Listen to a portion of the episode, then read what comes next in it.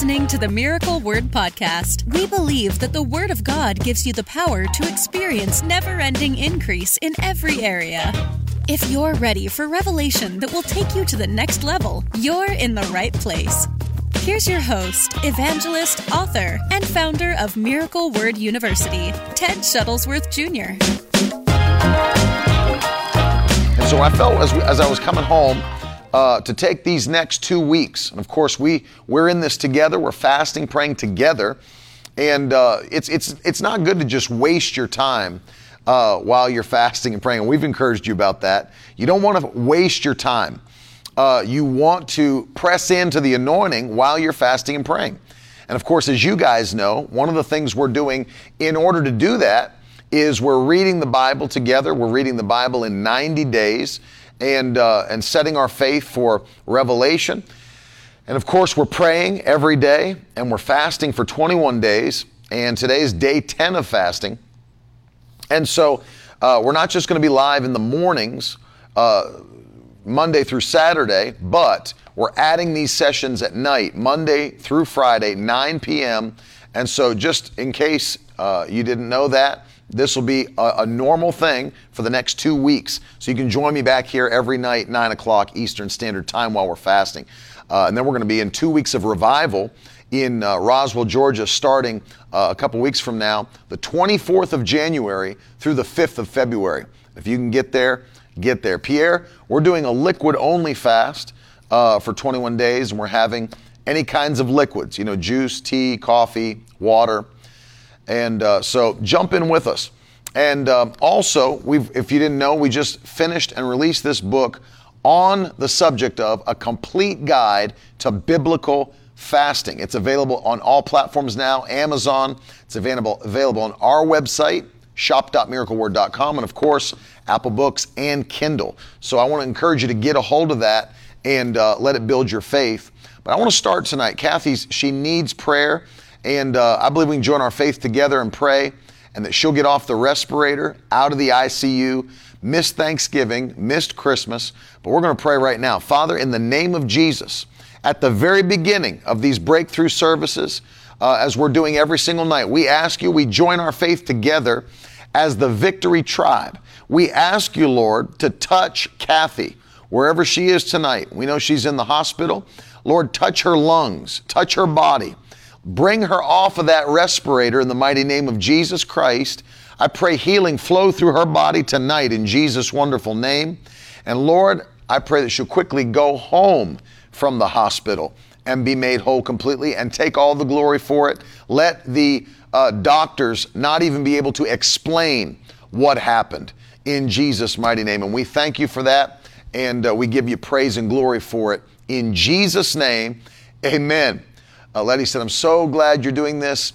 Uh, it does, it does, it does help." And you know, she's saying that in the comments. It does help uh, for us to come together and uh, and to be in the Word and to be in the anointing during times of fasting and prayer, without question. And so I'm going to take these time, uh, the, these next what ten sessions at night uh, to teach, to preach, and to put a word in your spirit. Build you up. Thanks for receiving that, Kathy. What's up, Josiah? I love you. And um, you and Alyssa are awesome. I'm going to start tonight, uh, by the way, and I'm not going to do a whole lot of pre- preliminaries every night. We're just going to get into the Word because that's what I feel these sessions are for. And so I want you to go with me to the book of Philippians chapter three. We're going to start in Philippians chapter three. I'm going to read you a, a passage of Scripture, and then we're going to talk about it. We're going to break it down, and I'm going to kind of mention something Uh, that's in the book as well. I'm going to kind of mention something. We're going to teach a little bit along those lines on the broadcast tonight. Brother Johnny Holt was in the Holy Ghost revival this last week. God was touching him. I thank God for healing uh, for the back and everything else that you're believing for. But we're going to show you some things from the Word tonight. Check this out. I'm in Philippians chapter three. I want you to turn there and look at this. Um, I want to start reading with the twelfth chapter. Philippians three twelve, and uh, I'm going to read on through until I get maybe to the end of the chapter. So uh, open your Bible, and uh, let's look at this together, and I'm going to show you something. Paul's writing to this um, church at Philippi, but listen. He said, "Not that I have already obtained this or am already perfect, but I press on to make it my own because Christ Jesus has made me his own. Brothers, I do not consider that I've made it my own, but one thing I do, forgetting what lies behind, see that, and straining forward to what lies ahead. That right there is a great principle for you to uh, grasp and then never let go of. In fact, I want you to put it in the comments tonight. Forget what's behind, strain towards what's ahead. Forget what's behind, strain toward what's ahead. That's what I want you to write. Forget what's behind, strain toward what's ahead. Many people are so caught up in the past that they miss what God has for their future. I'm going to say that again because I see this take place. Many people are so caught up in the past that they miss what God has for their future. You know, it's interesting. I was writing Further Faster at the beginning of last year, and the Lord took me to Isaiah, where he was getting ready to do something new for his people. And of course, we know that uh, passage of scripture that says, uh, where God spoke to his children and said, I am doing a new thing. Can you not perceive it? That's, that's the way he said it. I'm doing a new thing. Can you not perceive it? Can you not see it? But before he said that to them, notice what he did. He actually took time to um, go back over all the things that he had done for them uh, in their lives and in their, you know, as a nation. What's up, Linda, in New Jersey? And after he went through all of the miracles, did I not part the waters? I mean, he, he talks about his power in their past. And I love it because after he's done talking about all of the things that he did for them, their testimony, if you will, then he says, and I, I think this is the New Living Translation, but forget all that. Hallelujah. But forget all that. For I am doing a new thing. Can you not see it? So God literally led them through all of their testimonies, everything from the past. But notice what he did. He then transitioned and said, don't stay there. Don't stay there. I'm getting ready to do something new. Hallelujah. Don't stay there. I'm going to do something new. And you know what's interesting? The interesting thing is this. Uh, Paul's making that same point, really, in this New Testament letter. He's saying, I forget those things which are behind, and I strain towards what's ahead. Well, the past is the past. We can take a testimony from the past. We can praise God for the past. We can actually use that thing to overcome at a new level in the future, but you don't stay back there. And you know what's interesting? So many Christians, uh, they're like still living in what God did in the past. My God, I can remember thirty years ago we had revival. I mean, our church was in revival. We ain't never had meetings like that again. Oh, it was powerful. As though, as though God's done.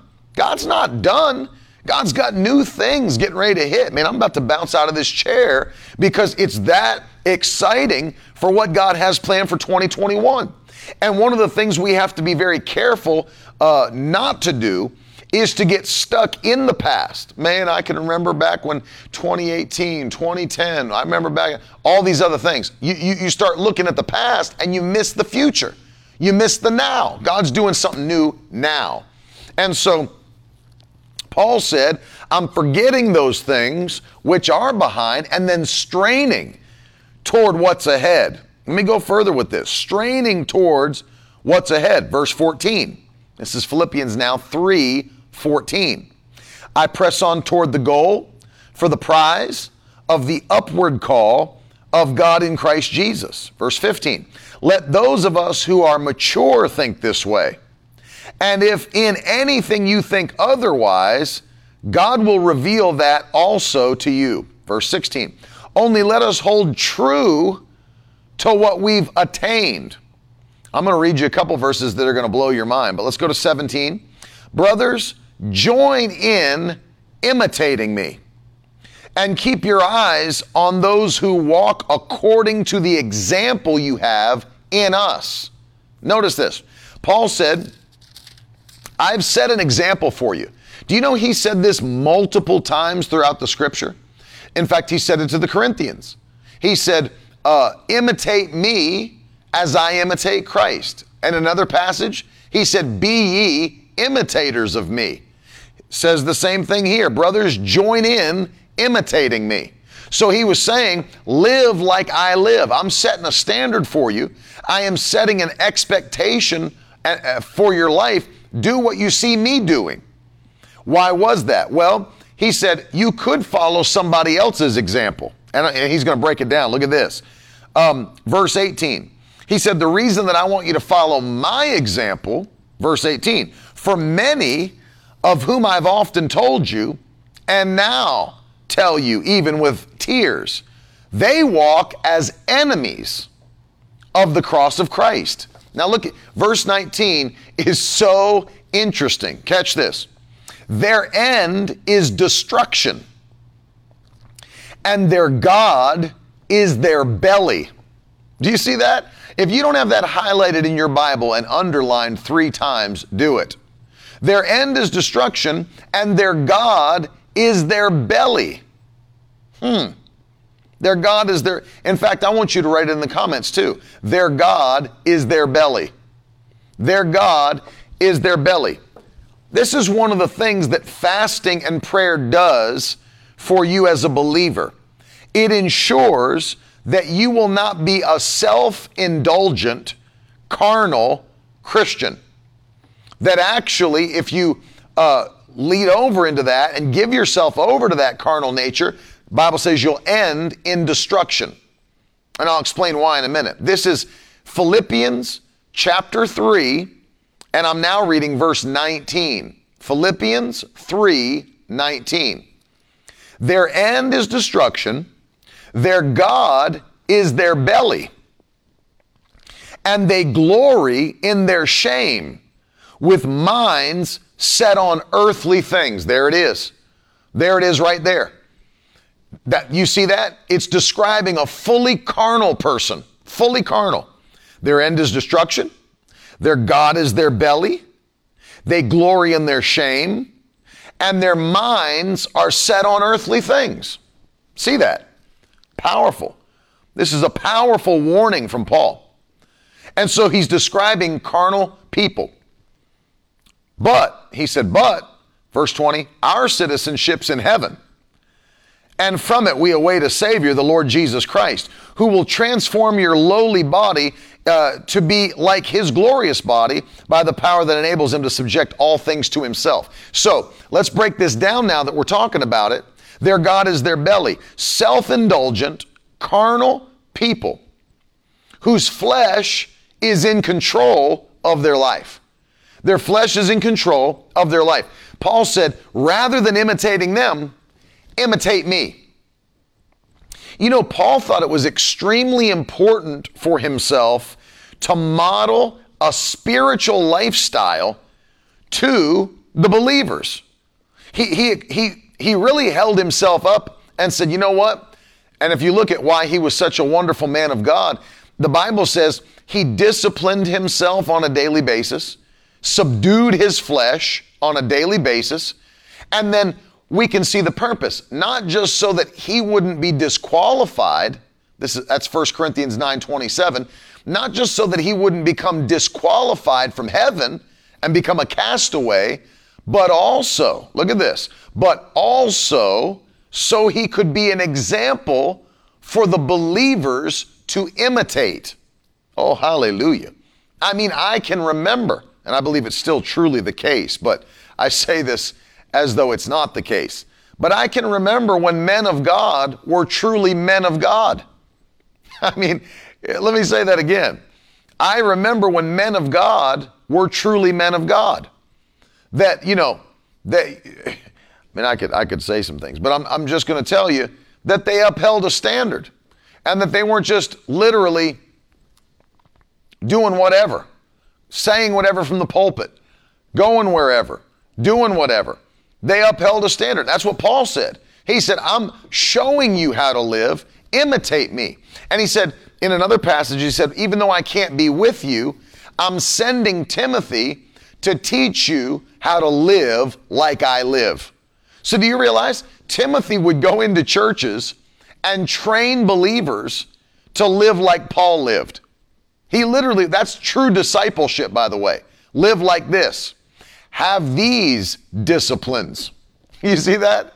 Have these disciplines. There's power in this. Man, what I'm getting ready to release to you tonight carries power, man. Supernatural power.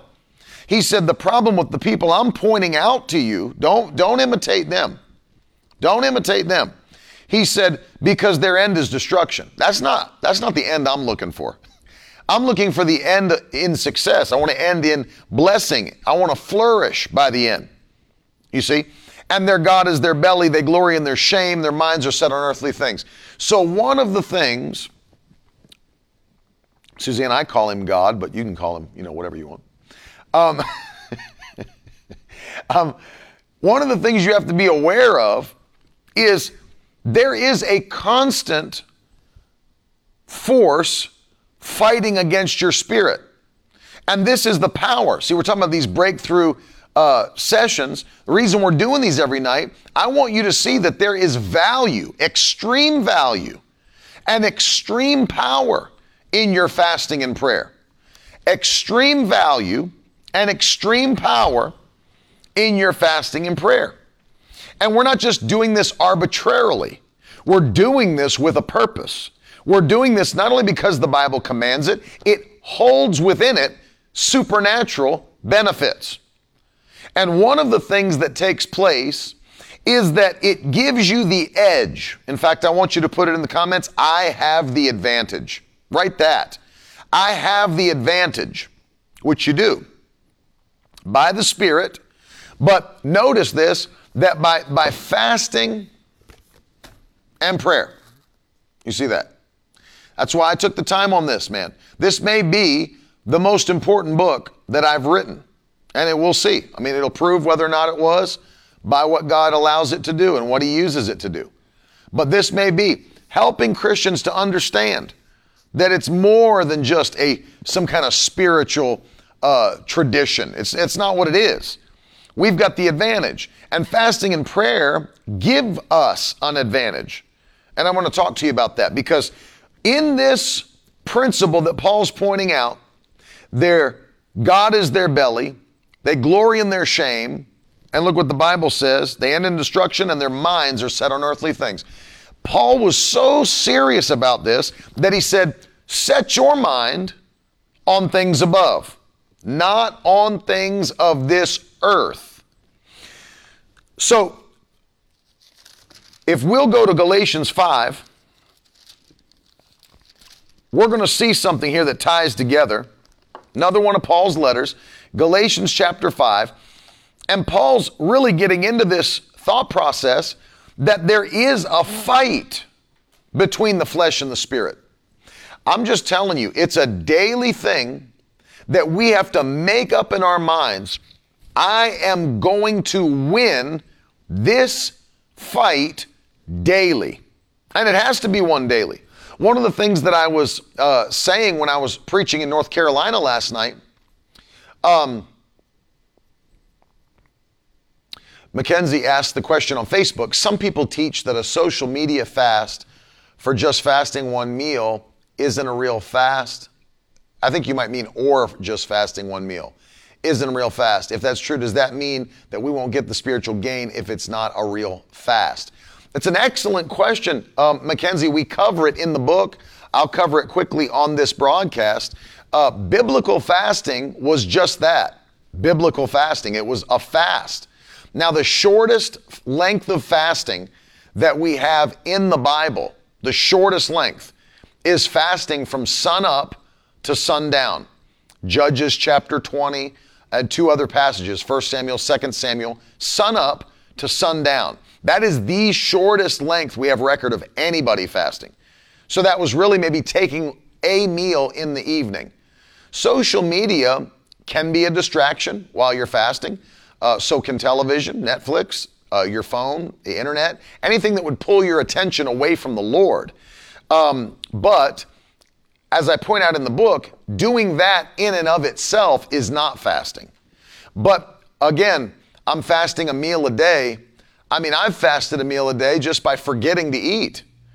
You know, and I put this as, uh, um, when I do deal with the chapter on the danger of the Daniel fast, I start with this. There's a quote right here that says this: God is not pleased with any kind of fasting that doesn't crucify the flesh. The reason that we are encouraging people to really get into this fast, and fast for real, not a meal a day, fast for real. Uh, the only thing I tell people, like, look, if you're somebody that's like working construction and like you're exerting energy like hardcore, then yeah, I mean, if you feel like you need to do the six to six fast, do the six to six fast. But I mean, the, the average person, I mean, if you're sitting at a desk, if you're at home, if you're sitting in a cubicle, I was preaching my guts out for the last nine days and, you know, basically drinking water and a little bit of juice. I mean, if I can fast and preach and have Holy Ghost meetings, you guys can do it. I believe you can do it. I know you can.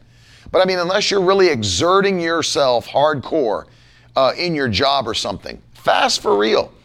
I, I, in fact, in the book, I tell people, um, I think it would be better to, you know, maybe fast for real for like three days with no food, like the Bible teaches that we should, than to do the Daniel diet.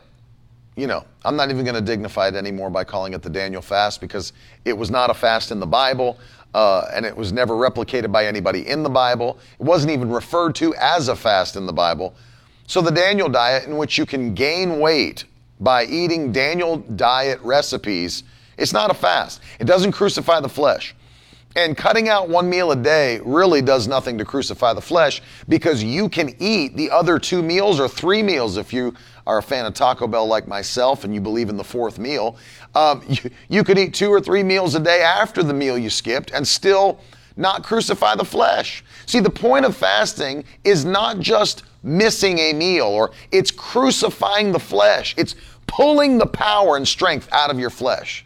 You can't do that any quicker way than Uh, taking calories out of it. And so I, I I love that question, because I like the pointedness of it. The pointedness of it is, do we get the spiritual benefits? That's the that's the plan. Am I pleasing God, and will He bless me for my actions? You, you understand that? Now, Vernon, I deal with that in the book. Um, is it okay to fast with medical conditions? Um, I'm not a medical expert or a doctor. I don't have any degree in health or anything like that. Um, I know that the Bible commands people to fast. Um, and I know I actually write about that in the Bible, or excuse me, what the Bible says. It doesn't really say anything about that, about whether people who are sick should fast. It says healing will spring forth from your fasting and praying, but it doesn't address the question on should a sick person fast. But what I tell people is that Uh, do what you can do, because I know people write in and say, well, you know, there's medication I have to take, and I can I have to take it with food, you know? And so, no, Brian, he's not. Um, so I would be, I would, you know, in one sense, use wisdom. Don't do something that's going to harm your body, but definitely pray. It's the same thing I say to pregnant mothers. It's the same thing I say uh, to uh, about, you know, children. You know, doctors don't recommend that children fast. They need their nutrition as they grow. Uh, pregnant mothers are giving nutrition to the baby, but you can still pray. So maybe if you feel like you're at a place where you can't fully fast, like we're doing, still pray for significant periods of time and watch God bless it. I don't know who coined the phrase Daniel fast. Uh, Brian, when Jesus said, you can tear, you'll tear down this temple, three days I'll build it back up, He's talking about the fact that they would kill His body. And when they killed Him, that in three days, He would be resurrected again. And if, in fact, the Bible says that when His disciples uh, saw what took place after the resurrection, they remembered what He said, that in three days I would raise it back up again. But it's not dealing with fasting. So we're talking about defeating the, the carnal nature. That's a great question, Mackenzie. Thank you for asking it. Defeating the carnal nature of your flesh, because there is a fight going on. Man, listen, I wish a meal a day could could could Literally, I wish one meal a day could crucify my flesh. Like cutting out one meal a day, I mean. I wish it could. I really wish it could, because I would just skip that meal and then I'd be eating, man. I mean, I would be chowing. But I know, I know how it works. Skipping one meal a day ha- does nothing to curb my flesh. And really, if you want me to be honest with you, it does nothing to curb yours. I'm just being very honest with you. The people who fasted in the Bible, Jesus, the apostles, Old Testament saints, prophets, they fasted, and they fasted continually, and they fasted for extended periods of time. So I would encourage you to take a step of dedication and engage in fasting and prayer. Here, as I had you turn to Galatians five, Paul is dealing with this fight of the flesh against the spirit. The flesh against the spirit. It really, the, the, the flesh wants to take you out. The flesh nature wants to take you out. But listen, Paul says this in the sixteenth chapter, or the sixteenth verse of the fifth chapter. He said, but I say, walk by the Spirit, and you will not gratify the desires of the flesh. For the desire, now, verse seventeen is huge. It is huge. And you got to get it in your heart, because it'll change your life. The desires of the flesh are against the Spirit, and the desires of the Spirit are against the flesh. For these are opposed to each other, to keep you from doing the things you want to do. Now, who is the you he's really referring to here? This is very important. Who is the you Paul's referring to? Not their carnal man. He's not talking about their bodies, and he's not talking about their souls. He's talking about their spirit man. The real you is your spirit man. The real you is your spirit man. And the only part of you that with no prompting wants to obey the Lord is the spirit man. Hear what I'm saying? The only part of you that without prompting wants to obey the Lord is the spirit man. Notice, your mind needs an extra step. It needs to be renewed. The renewing of your mind. Without renewing, your mind will go to the carnal side. In fact, that's what he was dealing with with the Philippians. He said they're like glorying in their shame. God is their belly, so their flesh is taken over. And then, of course, he talks, the last thing he says about them, they're carnal. Interested in earthly carnal things. That's their mind. So the mind has to be renewed. So guess guess what? The mind needs an extra step before it will do things pleasing to the Lord. The flesh, the flesh is never going to please the Lord, because as the Bible teaches, it has to be subdued daily. And here's the other thing, God will ultimately have to glorify your body. Just like Jesus' body was glorified, where he could walk through walls. Your body will have to be glorified. Because as long as you're alive on this earth, your body will be carnal, and it will want to do the things of the flesh. That's what this verse is all about. Verse sixteen, but I say, walk by the Spirit, and you will not gratify the desires of the flesh. And that's the key. You will not gratify the desires of the flesh. There's only two choices. You can walk in the Spirit, or you can walk by the flesh. Walk by the Spirit, or you can walk by the flesh.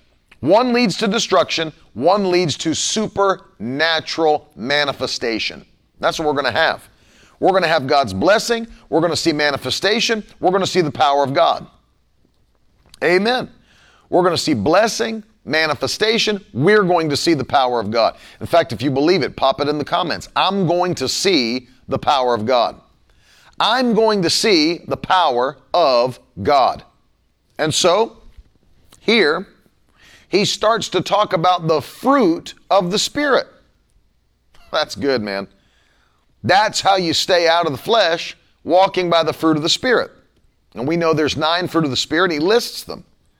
And then when he's done listing them, and he li- he finishes with self-control, he says, against such things, there is no law. and those who belong to Jesus Christ have crucified the flesh with its passions and desires. Look at this, verse twenty-five. If we live by the Spirit, let us also keep in step with the Spirit. Hmm. Let us not become conceited, provoking one another, envying one another. Praise God. You see that?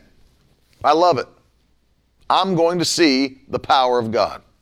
I'm going to see the power of God. Amen. Keep popping it in.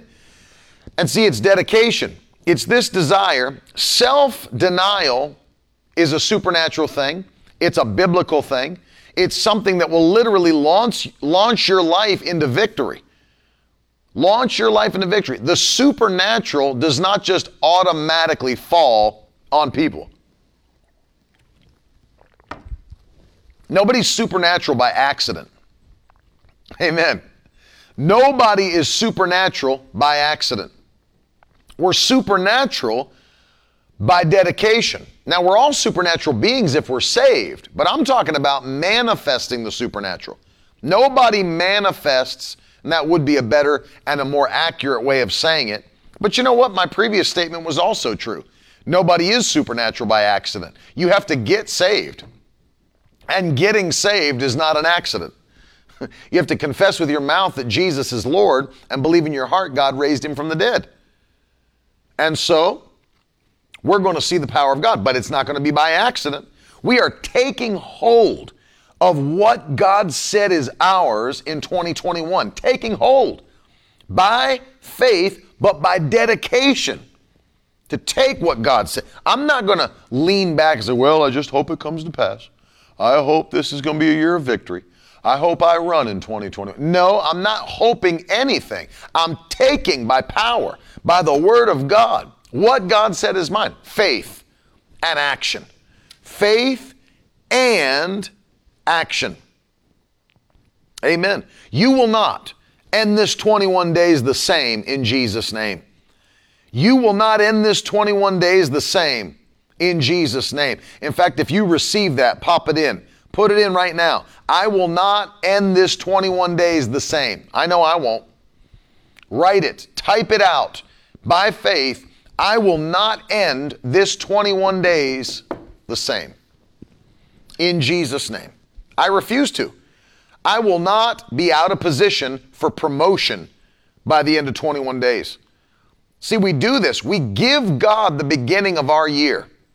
We give him the beginning of our year and ask him, God, let this be a year that things are supernaturally different, that your power is seen in our lives, that it's not going to be something small. It will be something supernatural, so evident. Oh, I feel like preaching this because, and maybe this is what I'll, what I'll kind of put, drop into your spirit tonight because And, and you need to share right now because this is a word the Lord, just, I've never preached this before in this way, never. And it hit me in just the last twenty-four hours, really. I have never, ever said this, never preached it, never saw it, never saw it. But it hit me about, for the last twenty-four hours, it hit me. And the Lord showed me something. He showed me something. And I want you to catch it. God's going to bless you or anoint you, use you in such a way that people won't have to study you in order to see it or, or get a hold of it. They won't have to study you. They don't have to zoom in and inspect. They won't need a microscope, my friend. This is going to be so evident. Glory to God. I feel the Holy Ghost on this broadcast. This is going to be so evident. What God does in twenty twenty-one, nobody will have to, well, I wonder if we, we really did have a better year. I wonder if this really, no, it'll be so evident. If you if you guys missed this the other night, when I, I'll read it again to you right now. I won't let you be out of the loop. I was doing our daily Bible reading in Exodus thirty-three, and I was just through my normal daily Bible reading.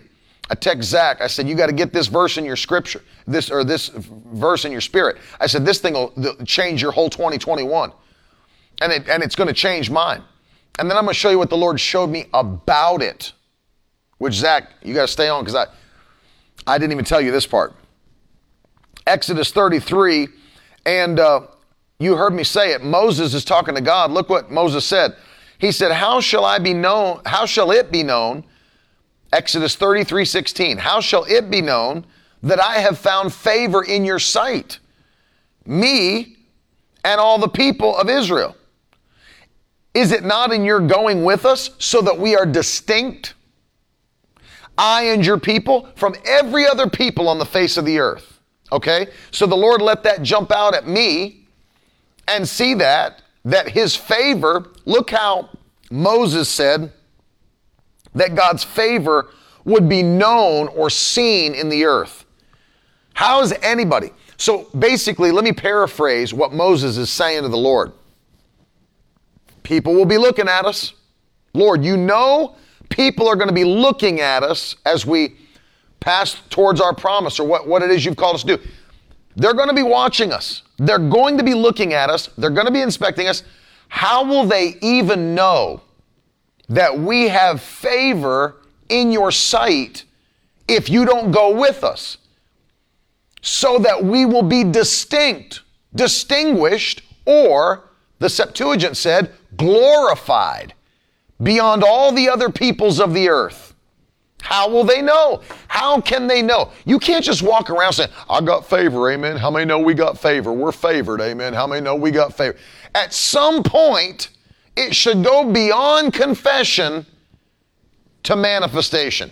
At some point, we should be able to see that you've got favor. Hallelujah. Good morning slash night, Luanda. You, do you get what I'm saying? Do you understand what, where I'm going with that? At some point, it shouldn't just be, I got favor. How many know we got favor? How many know we got favor? How many know we got favor? How many? It should go beyond talking about it. At some point, we should see it. At some point, you should live it. At some point, you should drive it. At some point, you should move into it. At some point, it should be in your hand. At some point, we should it should be evident. Oh, so Zach, you know where I'm going. I'm getting there. I feel the Holy Ghost, but I'm telling you, I've never seen it like this. Never. And it's coming on all of us this year that are faithful. It's coming on the Victory Tribe. So, right, what is Moses saying? Lord, I'm not going to go around talking about, oh, yeah, God is our God. He's our God. We have favor, amen. We're his people, we're his children. No, he said, if you don't go with us, don't bring us up from here. Because the thing that lets people know you're with us is that the favor of your hand is upon our life and we have distinction. We don't look like everybody else. We don't talk like everybody else. We don't have what everybody else has.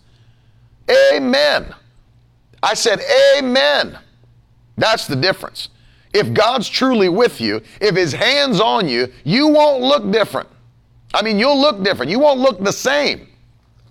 You won't look like everybody else. I said, you won't. I wrote that book, what? What's it been now, Tiffany? Four years ago? For the Blood on the Door. Blood on the Door. Their house didn't even look different with a covenant. Are you hearing what I'm saying? Their house. Their house didn't look different. Or didn't look the same. What did they do? Marked it. Marked it. Marked it. There's a mark. There ought to be a mark of his presence on your life. I should have a mark of God. And if God's marked us, we should look different than everybody else. Everybody else. Everybody else. If his mark is on your life and on your door and on your family, you're, there's going to be a distinction. Everyone else is dying. They're alive. You hear what I'm saying? The plague is on everybody else. It ain't on them. There's weeping, wailing, and gnashing of teeth through the whole land of Egypt. And among them, it's so peaceful, not even a dog will bark among them. Do you see that? Distinction, distinguished, separated, different. Don't go, Lord, if you won't go with us, don't bring us up from here. Don't bring us up from here. Why? Because how will anybody know our, your favors on our life if if we're not favored by your right hand. Right? With a distinction. Now, here's what the Lord showed me, and I about, I'm telling you, I did run around the church, to be honest with you. I did run around the church, even on a fast. The Lord said, look at what Jesus' life looked like. Look, and he took me to Mark chapter five, where you can go with me, and I'm going to pray for you soon, but go with me now. Mark chapter five. Let me drop this in your spirit on night one. Let me get this in your spirit, and then I'm going to just rub it in. Get this in your spirit and rub it in. That's what the anointing is, the rubbed on. Presence of God. Mark five, that's the story of Jesus encountering the man with a legion of demons inside of his body.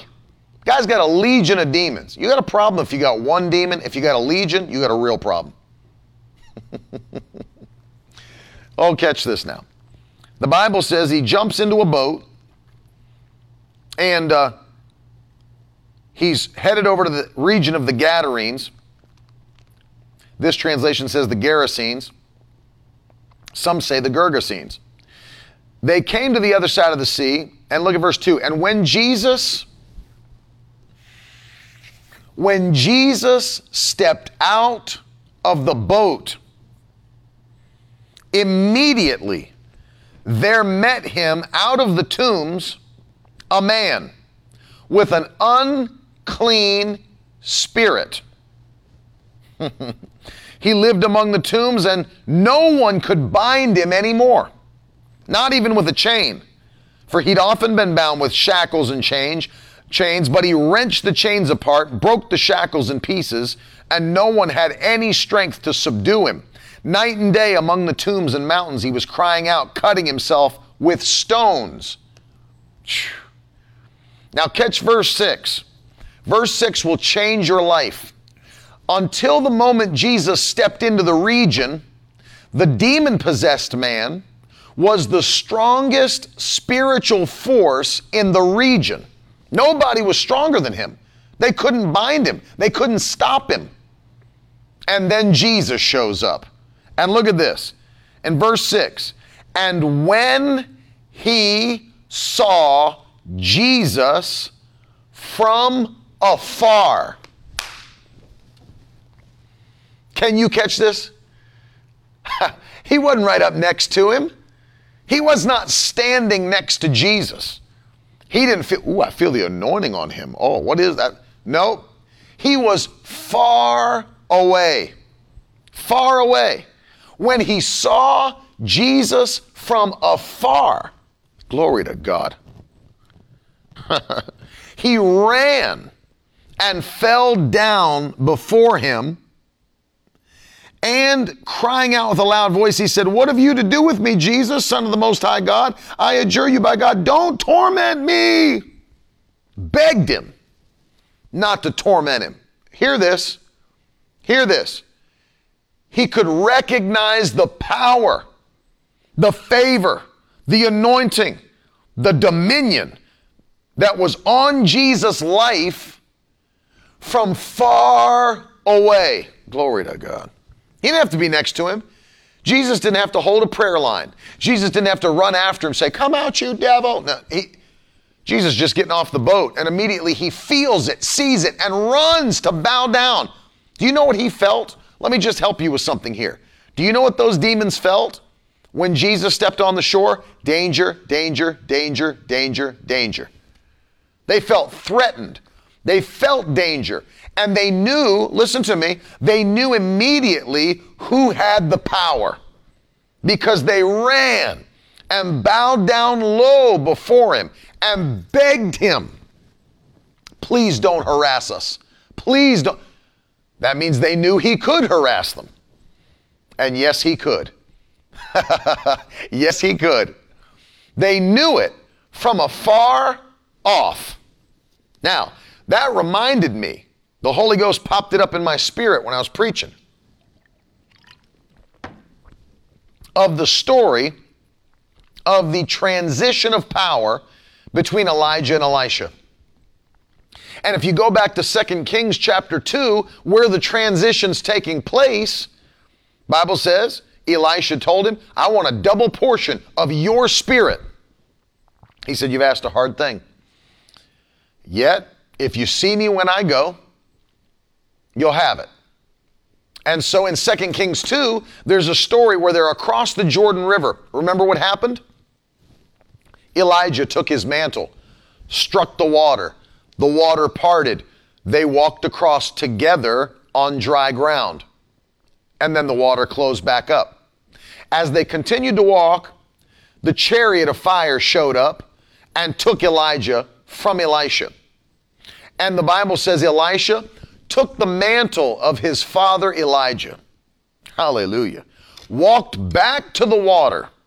Actually, I'm going to turn there because I want you to, I want you to see this too. Walks back to the water and shouts out, I'm in uh, Second Kings two, verse fourteen. Oh, hallelujah. Then he took the cloak of Elijah that had fallen from him and struck the water, saying, where is the Lord, the God of Elijah? And when he had struck the water, the water was parted to the one side and to the other, and Elisha went over. Now when the sons of the prophets who were at Jericho saw him opposite them, they said, the spirit of Elijah rests upon Elisha. And look at this. And then they came to meet him and bowed to the ground before him. Same deal.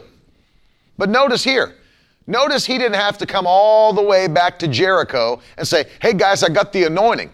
Hey guys, I got the double portion. Hey guys, I'm the new prophet. He didn't have to do it.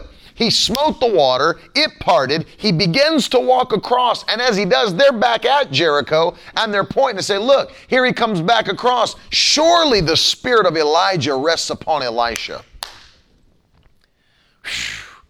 Can you see it? Surely. And then they ran to him. Glory to God. And what did they do? They bowed to the ground before him. Glory to God. Let me prophesy to you. As you're walking in this power, anointing, and favor in this new year, everything that used to try to harass you is going to bow down before you in Jesus' name.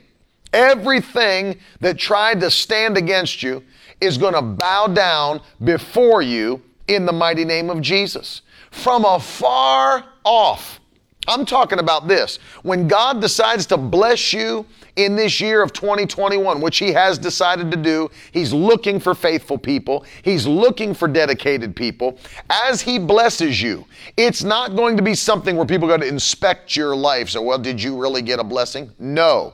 It's going to be something that people will recognize from afar off. Glory to God. They won't have to wonder if you're blessed. They won't have to inspect you and see if you're blessed. They won't have to question you to know if you're blessed. They'll be able to look at your life, see your increase, and they'll have to be able to do it from afar off. They saw Jesus from afar. They saw Elisha from afar, and they'll see you from afar. It will be something that is evident. Hallelujah. Man, I'm telling you, I feel this tonight. Evident. There's a distinction between you and everybody else. Glory to God. There's a distinction between you and everybody else. You'll not look the same. You'll not be the same. You'll not feel the same. I'm telling you. Whew.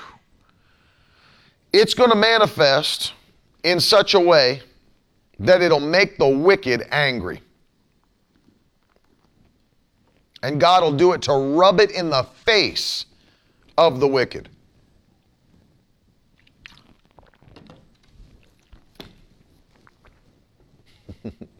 Put it in the comment. We might have to make a t-shirt on this one. Put it in the comments. Hashtag angry wicked face.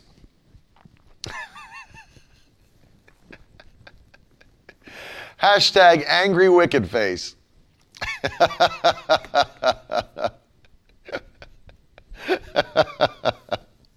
Angry wicked face. I wouldn't mind putting that on something and just wearing it around. Hey, what's that mean? Hashtag angry wicked face. Just making, just making them angry. Let them hate. Let them get mad. But the Bible says they'll shrink away, and the and the plans of the wicked will come to nothing. Come to nothing. Hashtag angry wicked face. That's what I'm talking about. Oh, glory to God. Hashtag angry wicked face. Because they're going, listen to me, they're going to be angry. Touch Alexandra, Lord, in Jesus' name. No more headaches. I curse those headaches. Loose and let go. Be made whole. Hashtag angry wicked face. If you didn't put it in the comments, put it in the comments. Because I've got a desire to fulfill the Word of God in twenty twenty-one. And the Bible says that we will be so blessed that the wicked will see it and gnash their teeth in anger. Grind their teeth. Hashtag angry wicked face. And then melt away. Yeah. The happier we get, the angrier they get. I'm going to laugh my way into my blessing all year long. All year long. That's going that's going to be your story. That's going to be my story. And I'm going to tell you, every person that's faithful to the Word of God, it'll be their story. Hashtag angry wicked face.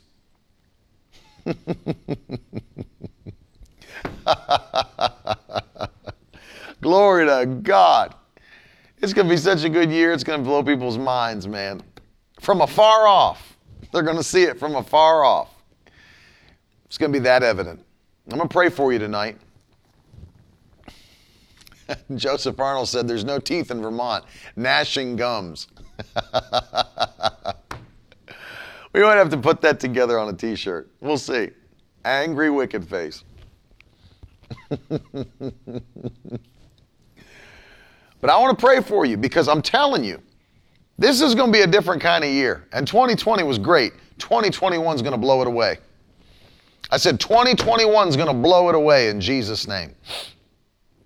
So I want you to bow your head wherever you're watching, unless you're driving somewhere, and receive this tonight. Father, in the name of Jesus, I'm praying for every person watching, every man, every woman, those, if they may even listen on the podcast, whatever avenue people are joining in on this word. I pray that faith would so leap in their heart, so leap in their heart, a spirit of faith, the gift of faith in Jesus' name, that they would begin to quickly see these things come to pass. Don't let January come to an end without us being in position for a blessing. In Jesus' wonderful name, for promotion. We're going to run through twenty twenty-one, Lord, just as you promised, and we'll not be hindered by anything. Now, Lord, here's what I'm asking. Supernaturally, before this month comes to an end, open the windows of heaven over your people in the mighty name of Jesus. Pour out blessings that they don't have room to contain by the power of your Holy Spirit. Let this be a year of the supernatural, and we'll hold it in our hand, and people will see it from afar off. In Jesus' wonderful name, we love you, Lord. We give you glory, honor, and praise. In Jesus' name, if you believe it and receive the prayer, and you know God's getting ready to bless you in such a way, people will see it from afar off. Throw some fire in the comments section and let me know that you received this word tonight by the power of the Holy Ghost. In Jesus' name. Don't forget, listen, the brand new book, Uh, a complete guide to biblical fasting is available. It's available on shop dot miracle word dot com. It's available on Amazon, wherever you are in the world. I think it's available in all territories. And then, of course, the ebook is available everywhere on Kindle and also on Apple Books. You can get it anywhere. Get it. It will build your faith. Probably the most important work I've ever done in print form. Grab it. It'll bless you. People are getting theirs today. People keep keep on getting theirs. I'm telling you, it's going to bless you abundantly. Can I encourage you tonight to sow a seed into this ministry? If you're blessed, listen to me, if you're blessed by this ministry, if this word is stirring your faith, show it to the Lord by an action. Sow a seed. I love you, Caitlin. Love Mike. Not yet, Fabiola. Coming soon. Many ways you can sow, many ways you can give. You can go to miracle word dot com, PayPal, Cash App, Venmo, hashtag donate. Love you too, Jackie. But can I encourage you? Take a minute to sow a seed. Do something big. Do something that the Lord can honor. Do something that the Lord can get on. Let me say, if you're believing for that kind of blessing, for hashtag angry wicked face, it won't come. Caitlin, thank you. That's, that's a seed of faith. I receive it. It's not going to come from something that doesn't move you. Has to move your faith if it's going to move God. And so it takes, yes, it takes dedication, but it's the dedicated that are blessed. It's the dedicated that are blessed. Yes, Emmy, that's a great question. Once you're baptized in the Holy Spirit, anyone and all people can speak in tongues. Yes, that's true. That is true. But not all tongues are one of the nine gifts of the Spirit, tongues or tongues coupled with tongues and interpretation. Sometimes it's a personal prayer language being manifested. For example, doesn't always require uh, interpretation. Sometimes it's just you praying in an unknown tongue. The Bible teaches that. Great question. Those that are sowing, we're going to bless you. Those that are sowing largely, we're going to bless you. We appreciate you. I know you don't get, sow to get a gift in the mail or a book, or, but we do it to say thank you. But I want to say this.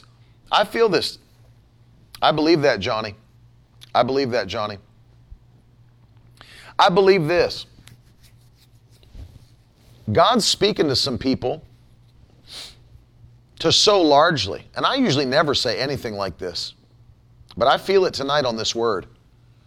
God is speaking to some people to sow largely, more than you have in the past. God is speaking to some people to start your year with a seed that will prepare you for a year like you've never had. Something that is sacrificial. And if you watch this program uh, often and you watch it, no, I never say stuff like this, but I feel this tonight. God's talking right now. You hear him. Those of you that he's talking to, you hear his voice. And he's telling you to do something that's big. It's big to you. I know big is a relative term. Thank you, Liz. Love you. I know big is a relative term, but God is speaking to you to do something big that will take faith.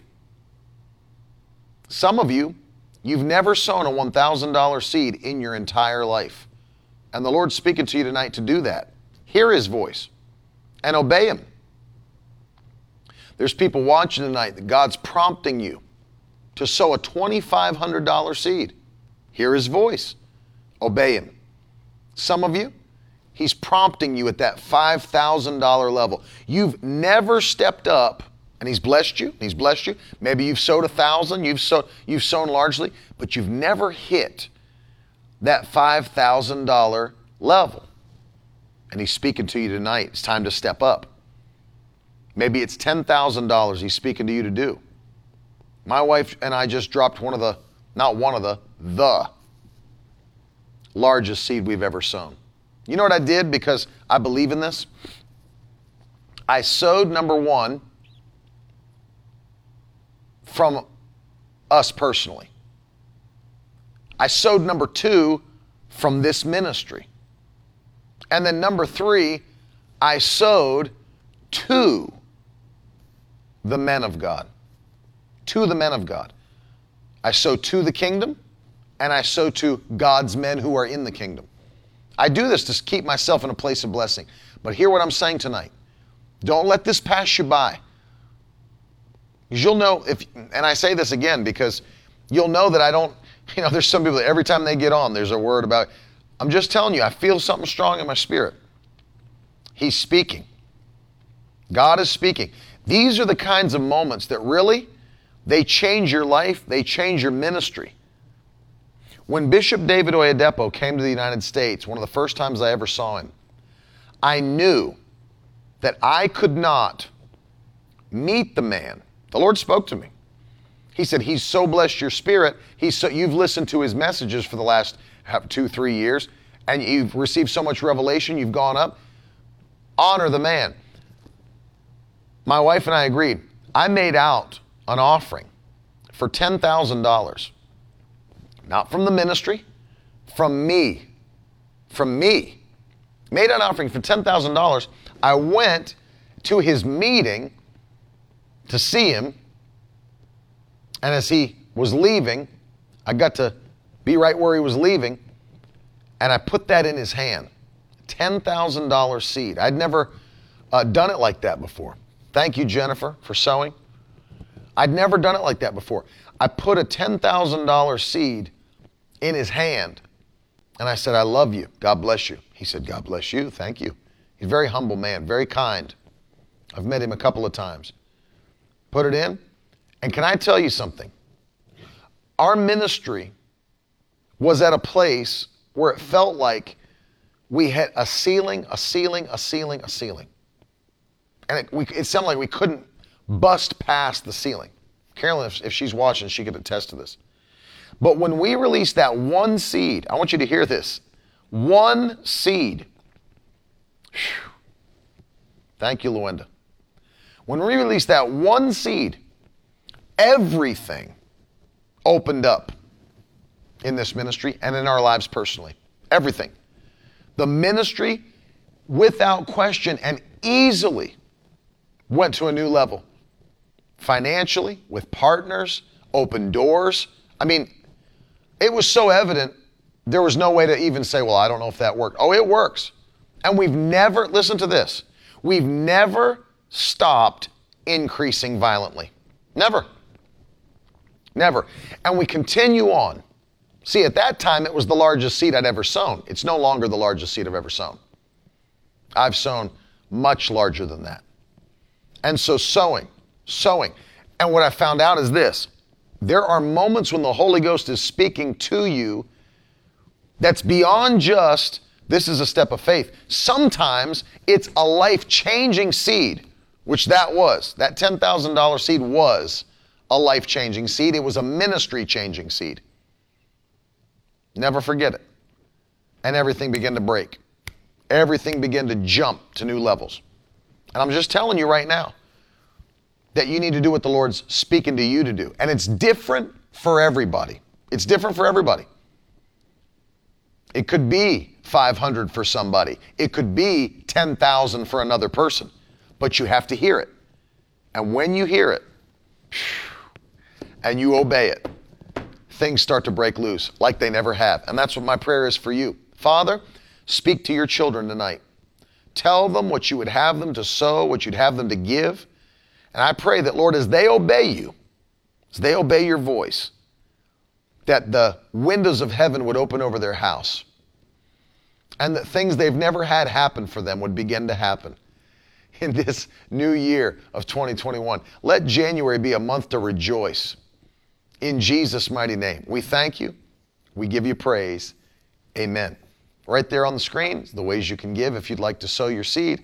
miracle word dot com, PayPal, Cash App, Venmo, and as others have been doing in the comments, if you're in Facebook or Periscope or Twitter, you can use hashtag donate. I love you so very much. I'm going to be back again tomorrow morning, ten thirty a.m. You're not going to want to miss it. We're going to have a powerful week all week this week and next as we complete the last half of this fast. By the way, today's day ten coming to an end. Tomorrow's the eleventh day.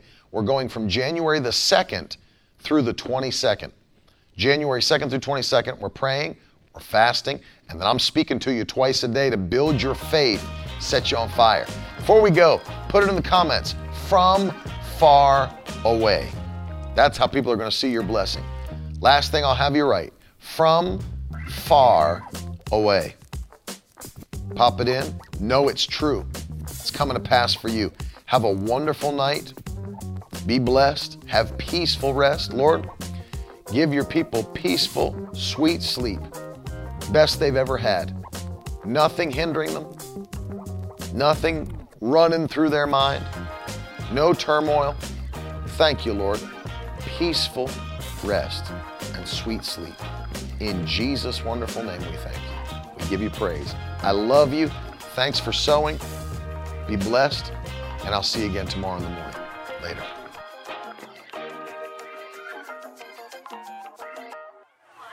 Now that's the stuff leaders should be made of.